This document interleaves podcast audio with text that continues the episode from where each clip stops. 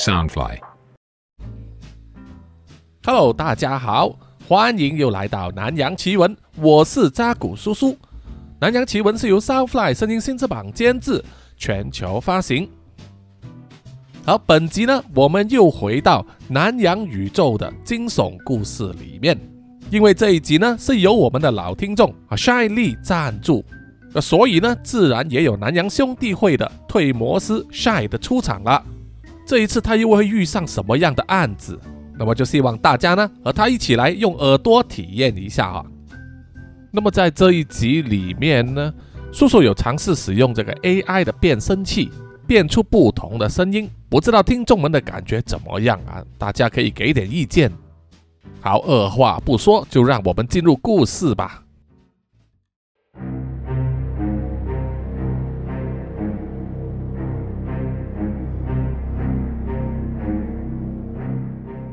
在某一间研究所里面，两名保安坐在保安室里，一起用手机欣赏着当时非常热门的真人秀节目。看得正入神的时候，这时他们前方不远处，研究所的正门打开了，一个头发稀疏、脸色蜡黄、穿着西装，但是看起来汗流浃背的中年人，行色匆匆地走了进来。看来呢是要直接走进去研究所里面。其中一名保安人员看了觉得不对劲啊，而且中断了他正在观赏的节目啊，让他觉得很厌烦，于是就站起身呢，大声的喝止了那名中年人，问他是什么人，这里可不是让外人随意出入的。那个中年人看起来很慌张，全身的衣衫都被他的汗水沾湿了，不用靠近了。保安员就好像已经嗅到了他全身的汗臭味。中年人自称他叫做孙世廷，他来这里是有紧急事要找蒋博士。保安员皱了皱眉头，就问了：要见蒋博士有没有预约啊？这名中年人孙世廷呢，就语气慌张，吞吞吐吐啊，看起来非常可疑的说。啊，不我是没有预约了，但是听说他研究的东西有成果了，无论如何一定要跟他见个面，请你们通融一下。但保安人员呢，坚持说只要没有预约是不能见蒋博士的，就叫他先离开，约好了再来。但是孙世廷啊，表现得有点歇斯底里，大声喊着：“不，我一定要见蒋博士。”你们不要阻止我，张博士，张博士，没有在里面吗？我是孙世廷啊。正当两名保安员正要走上前来，把孙世廷硬硬夹出去的时候，在保安室后面通道的一扇门呢就打开了，走出了一个穿着白色研究袍的老人。孙世廷看见了他之后，急忙的大声喊。哎哎哎，蒋博士，是我啊，是孙社庭啊。那名老人呢，正是他要找的蒋博士。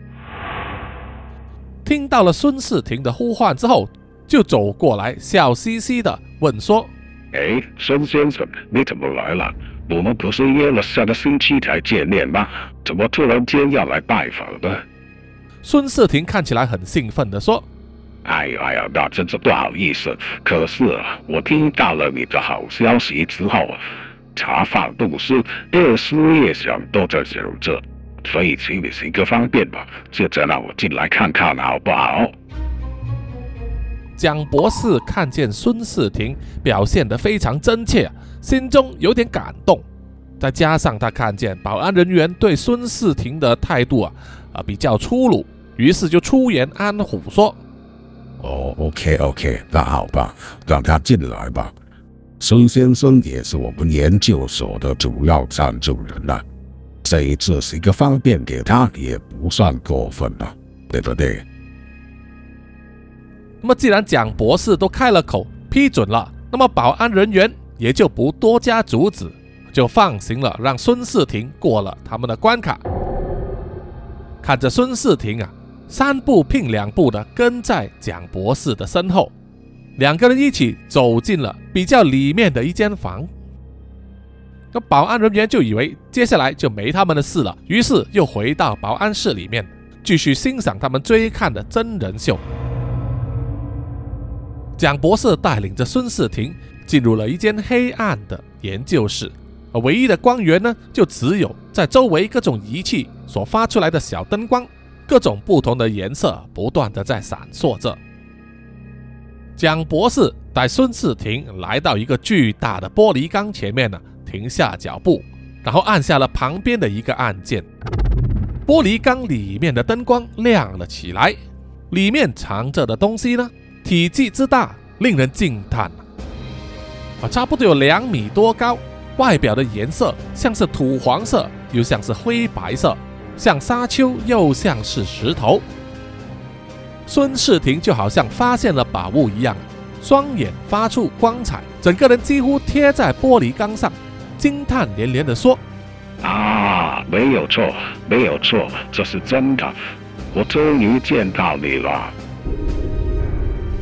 江博士笑着说：“怎么样，很壮观，对不对？我自己也是非常的惊讶，两个月前。”交到我手上的时候，它只有八肘般的石头大小，没想到现在已经长得这么巨大了。到底是什么原因？我们还需要更先进的仪器还有科技来进行分析。现在我已经向国家提出了申请，希望获得批准。蒋博士啊，滔滔不绝地说着，却没发现孙世庭就好像着了魔一样，一直盯着。玻璃缸里面的东西喃喃自语。蒋博士就问：“孙先生啊，你作为我们研究室的长期赞助人，这一次我希望你也能够赞助这个项目。要知道，不需要很多外国的仪器，请外国的专才要花很多钱的。不过我相信，以孙先生的财力，一定不会有问题的，对不对？”蒋博士不断的对孙世庭展开游说，能够提供额外的资金，让他好好的研究这个东西。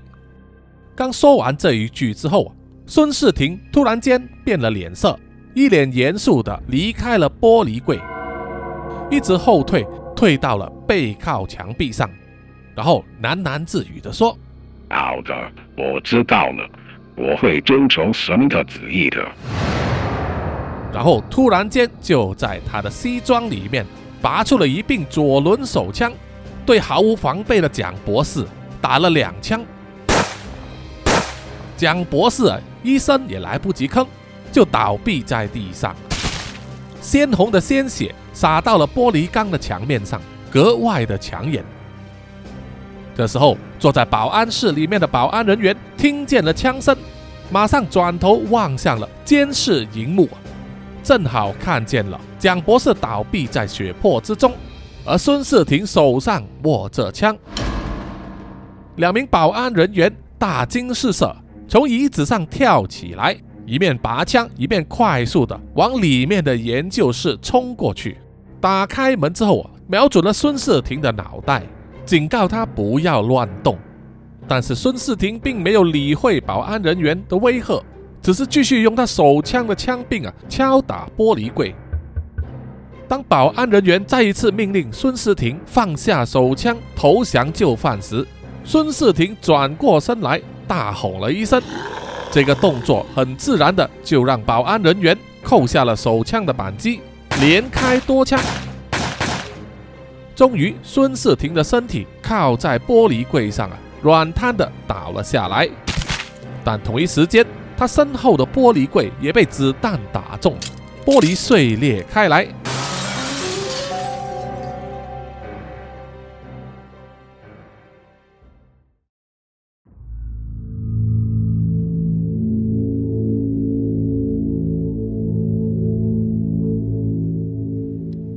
在仔细的看着由越南军方代表阮少校在平板电脑上播放的画面。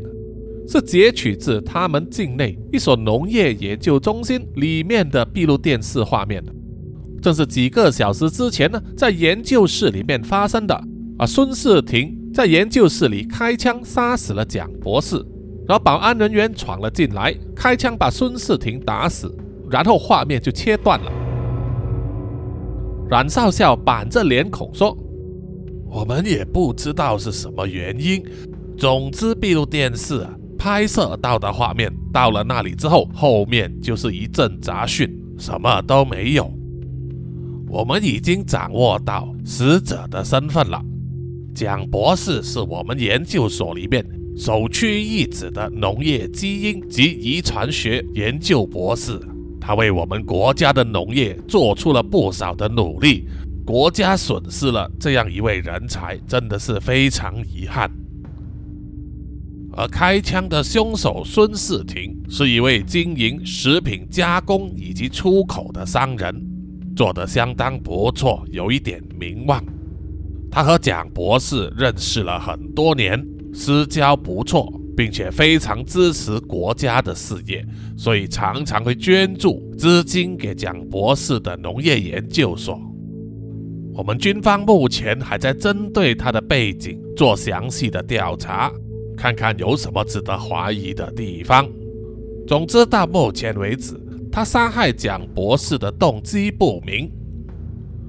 基于安全的理由，那个研究所在事发之后就被封锁起来，任何人不得出入。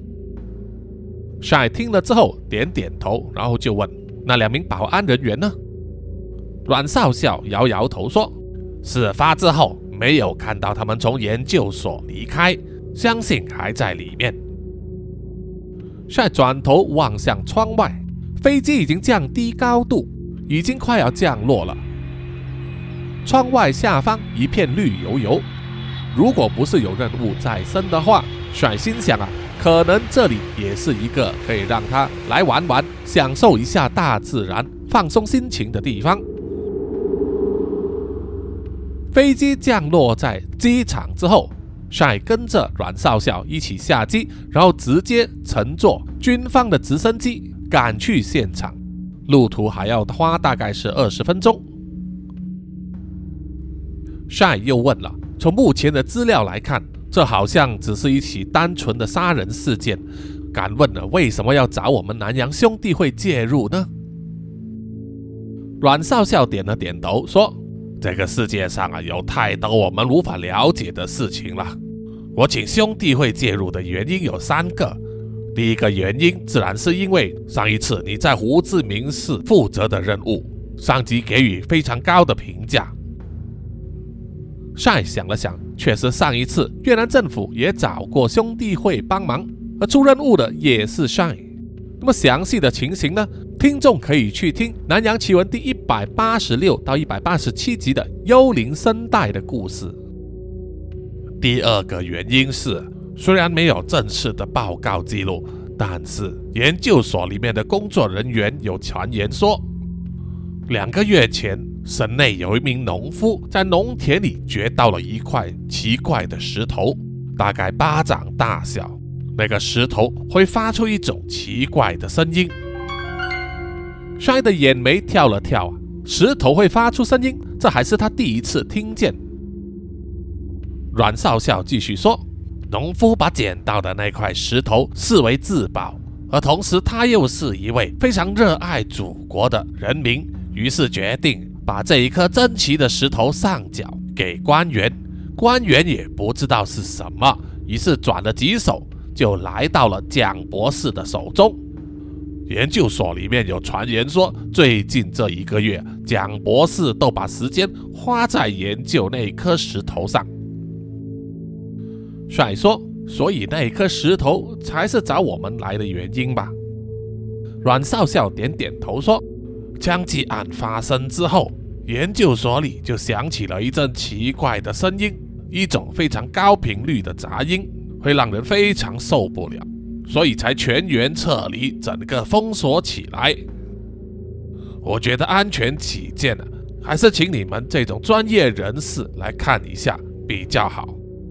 说完，阮少校交给帅一个盒子，打开之后啊，里面是一个无线通讯耳机，还拥有强化的降噪功能，可以让佩戴者呢完全听不见周遭的声音。而必须使用这个耳机内建的麦克风来进行通讯。直升机抵达现场之后啊，帅看见满满都是军人，还在研究所周围的高墙上拉起了高高的白布条，阻挡来自外面的视线。阮少校说，他安排了两个四人组成的小队，全副武装，荷枪实弹，作为先锋，而帅只需要跟随在他们身后即可。而外面还有军队，随时可以支援。从帅的角度来看，这个阵仗未免有点太大了。不过考虑到啊，他们可能先做了最坏的打算啊，这也不为过。于是帅接受了这个提议，在现场搭起的临时行动室里面，简单讲解了研究室的建筑构造和进攻路线之后，行动就要开始了。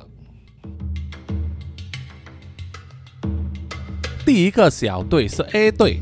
由正门突入，帅就跟在 A 队的身后，负责搜索和扫荡一楼；而 B 小队则由后门进入，负责扫荡和搜索二楼。A、B 小队就位之后，戴上了降噪耳机，就开始行动。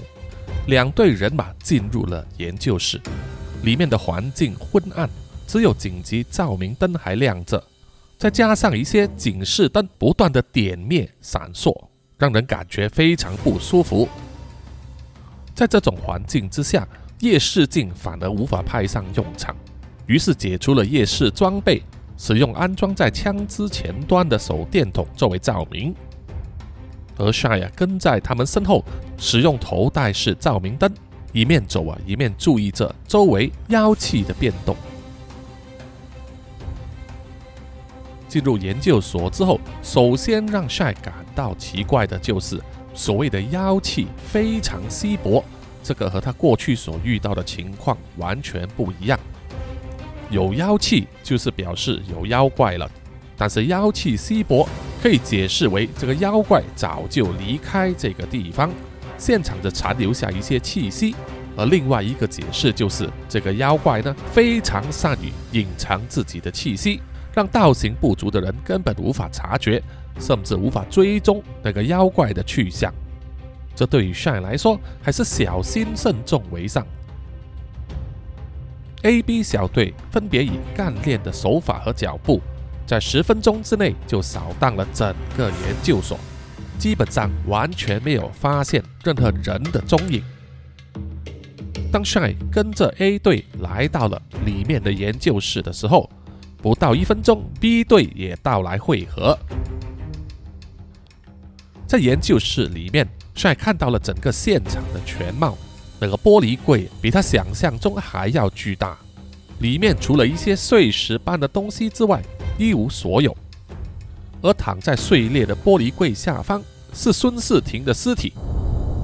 A 队的队长透过无线电向阮少校报告现场的状况，说搜寻已经完毕。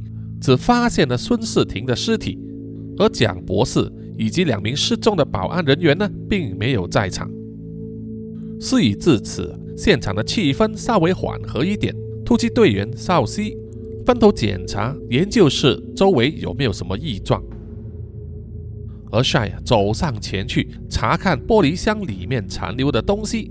他用手捡起来摸了摸，啊，虽然土黄色的，像是石头。其实更像是角植物啊，像某种东西的硬壳。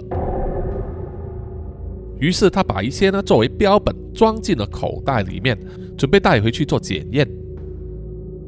就在这个时候，帅听见了检查孙世廷尸体的队员呢，就向 A 队的队长报告说，孙世廷的尸体有些异状，他身上有好几个明显的弹孔。应该是保安人员向他开枪所造成的，但是现在在额头上眉心中间有一个圆孔，看起来完全不像是子弹所伤。于是帅走上前去和 A 队队长一起查看那个伤口，确实是很不寻常。就在这个时候，所有人都感觉到耳中响起了一阵奇怪的低鸣，这个低鸣的音量越来越大。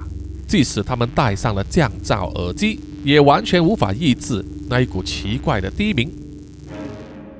然后他们就开始听见有可疑的声音从研究室的天花板传来，像是有猫或者是蟑螂快速的在天花板上乱窜一样。情况有点不妥，大家小心了！帅站直了身，大声发出警告。于是，所有突击队的人员解开了枪支的保险，严阵以待，注意着上方的周围。而天花板上的声音越来越重，越来越快，像是有一个东西一直在他们的上方不断的盘旋。与此同时，本来应该躺在地上僵硬不动的孙世庭的尸体开始剧烈的颤抖，然后慢慢的站起身，吓得站在他旁边的突击队员也看呆了。诡异的是，孙世庭不但站了起身，还越长越高，达到了两米，而且身上的肌肉产生变化，挣破了衣服，长出了四只又长又瘦的手来。额头上原本的眼珠子也掉落在地上，从里面蹦出了两个更大的土黄色眼珠，整个形态就像是一只蚱蜢一样，口中的齿关节不断的发出一种低鸣。所有的突击队成员第一次看见这样的怪物，吓得呆了，根本不会做出反应。晒第一时间从他手臂的刺青之中。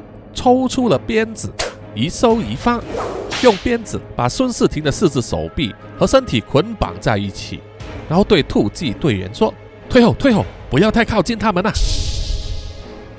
说时迟，那时快，上方的天花板突然碎裂，跳下了两个同样是像蚱蜢的巨大物体，分别压住了两名突击队员，然后不断用嘴呢去咬他们的头盔。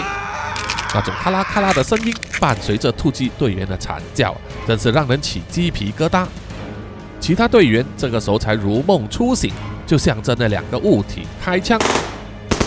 因为现场光线昏暗，视野不佳，加上场面混乱，只听见怪物的嚎叫、惨叫声和枪声此起彼落，已经到了失控的状态。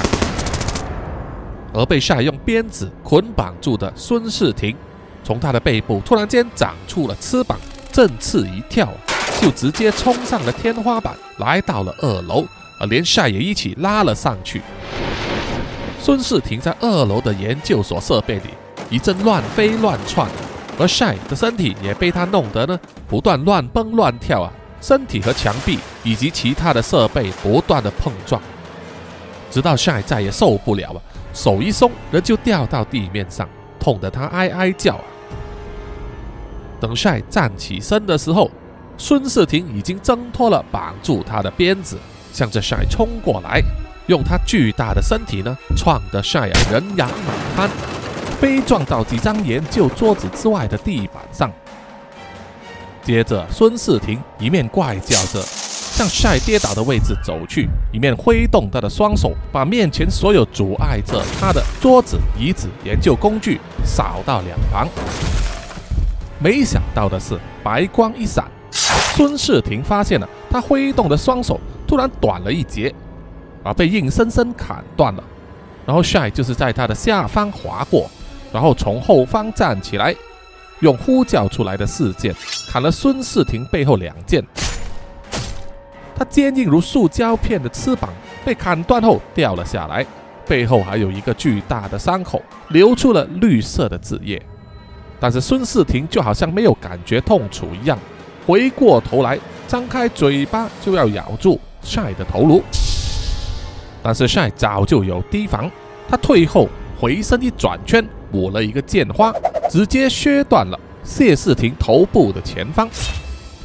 但是在变化成体积庞大的怪物之后，孙世庭虽然没有了头部，但是身体呢依然还能行动啊，不断挥动断了的翅膀，在研究所里啊乱飞乱窜，像是一只濒死的蟑螂一样，相当烦人。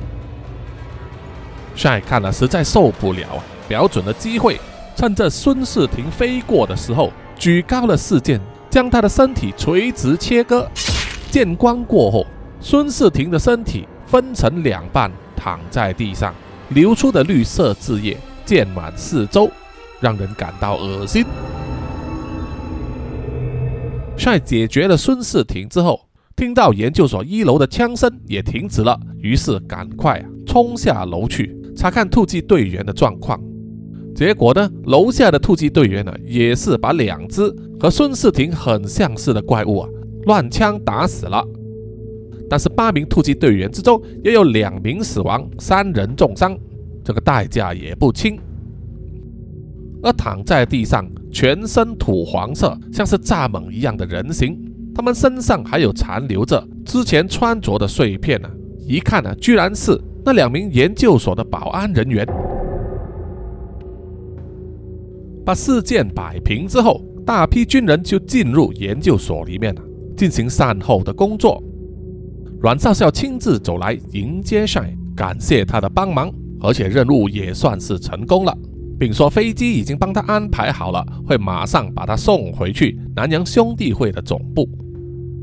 当帅问起啊，这个研究所在研究着什么东西，为什么会出现这种像是蚱蜢的怪物？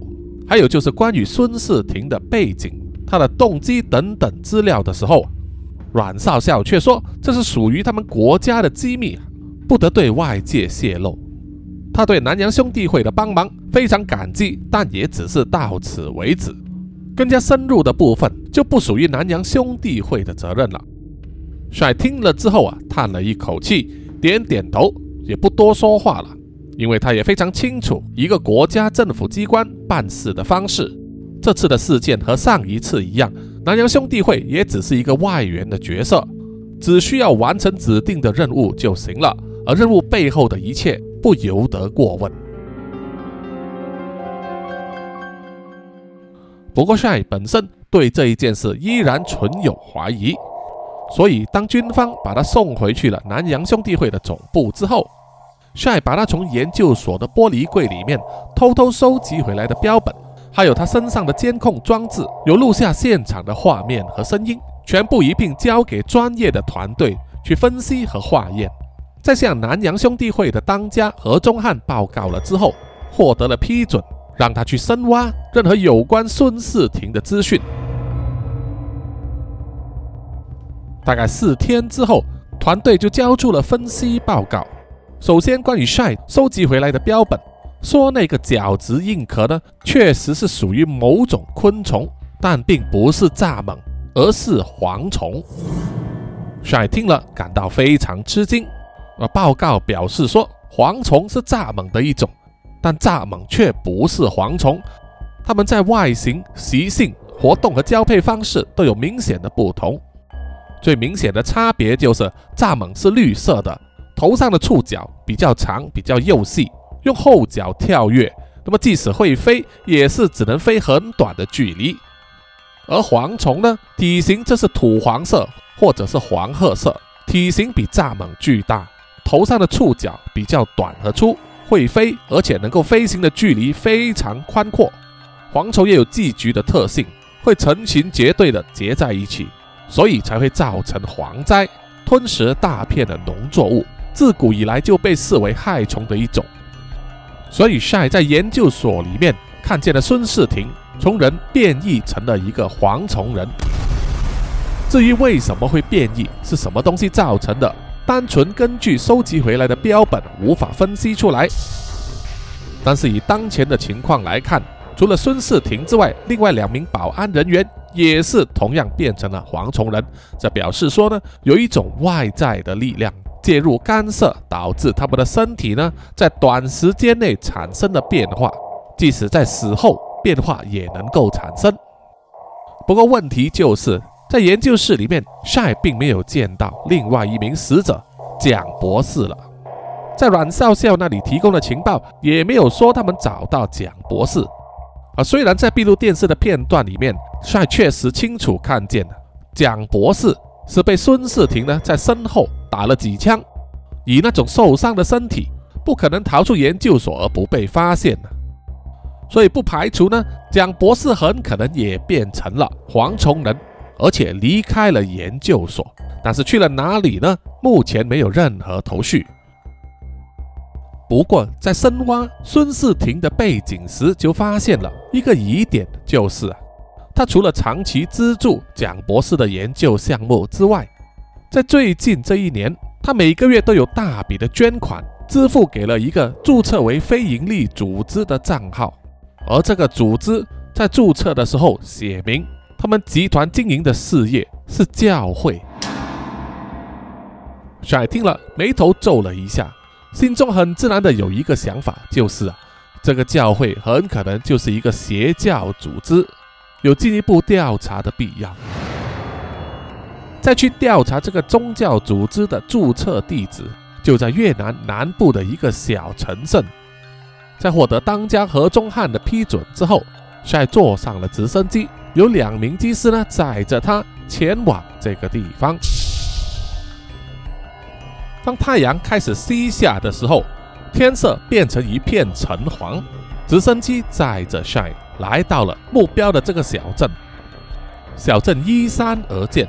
粗略估计，大概有一百户，楼房都很矮，不会超过两层，是用砖头、木材和新板混合建成的，上面充满了岁月的痕迹，看来有一定的历史。不过最奇怪的就是 s h 注意到村里的街道完全没有行走中的车子或者机车，连人都没有，所有的车子和机车都是停泊着的，感觉像是一座死镇。就在这个时候，他们听见了一阵钟声，像是教堂一样的钟声，而正巧钟声的来源就和事先收集到的那个教会的地址啊重合在一起。于是帅就指示这个直升机师呢，把直升机往那个方向开过去。当距离越来越靠近的时候，钟声越来越明显，而且现在帅也听见了熟悉的那股低鸣。这是之前他在那个研究所里面听见的声音一模一样。就在这个时候，直升机突然间发出了警报声，仪表上的指针乱成一团。直升机师说：“不知道什么原因，直升机突然出现了故障，整个机身开始剧烈的摇晃旋转，在旋转的时候产生一股非常大的离心力，帅不得不紧紧地抓住座位旁边的拉杆。”才不至于让身体呢跌出机身之外。在空中遇到了这种突发状况，纵使 Shine 是一名退模师，也是无计可施，只能眼睁睁地看着直升机在天空中啊围绕着教堂不断的旋转，直到最后一声钟声响起之后，直升机上方的引擎爆出了火花和浓烟，机身随即往一边倾斜。快速下坠。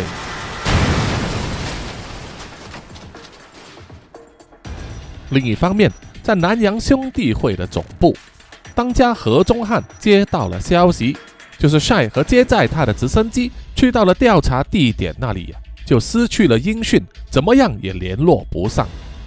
何中汉皱了皱眉头，这种事情很少发生。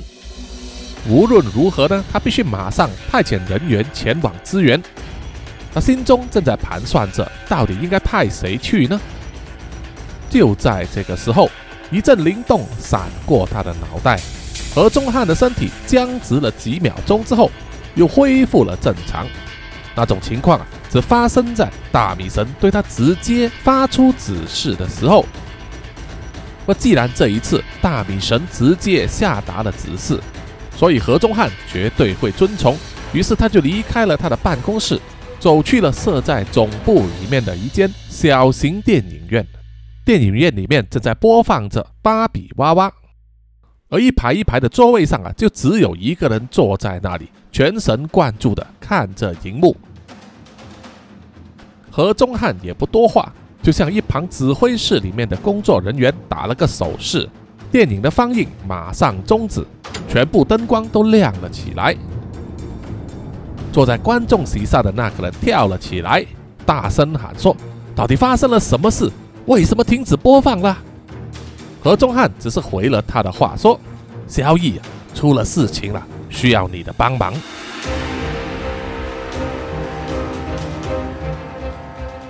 好，本集的南洋奇闻呢，这个故事就暂时到此告一段落，请大家呢继续追踪下集的故事发展。那么欢迎大家呢到南洋奇闻的 IG、Apple Podcast、Mixer Box、Spotify，还有 YouTube 给叔叔留言点赞哦，谢谢大家。觉得这个 Podcast 不错的话，大家也可以买咖啡啊，请叔叔喝，作为一种支持哈，谢谢你们，谢谢。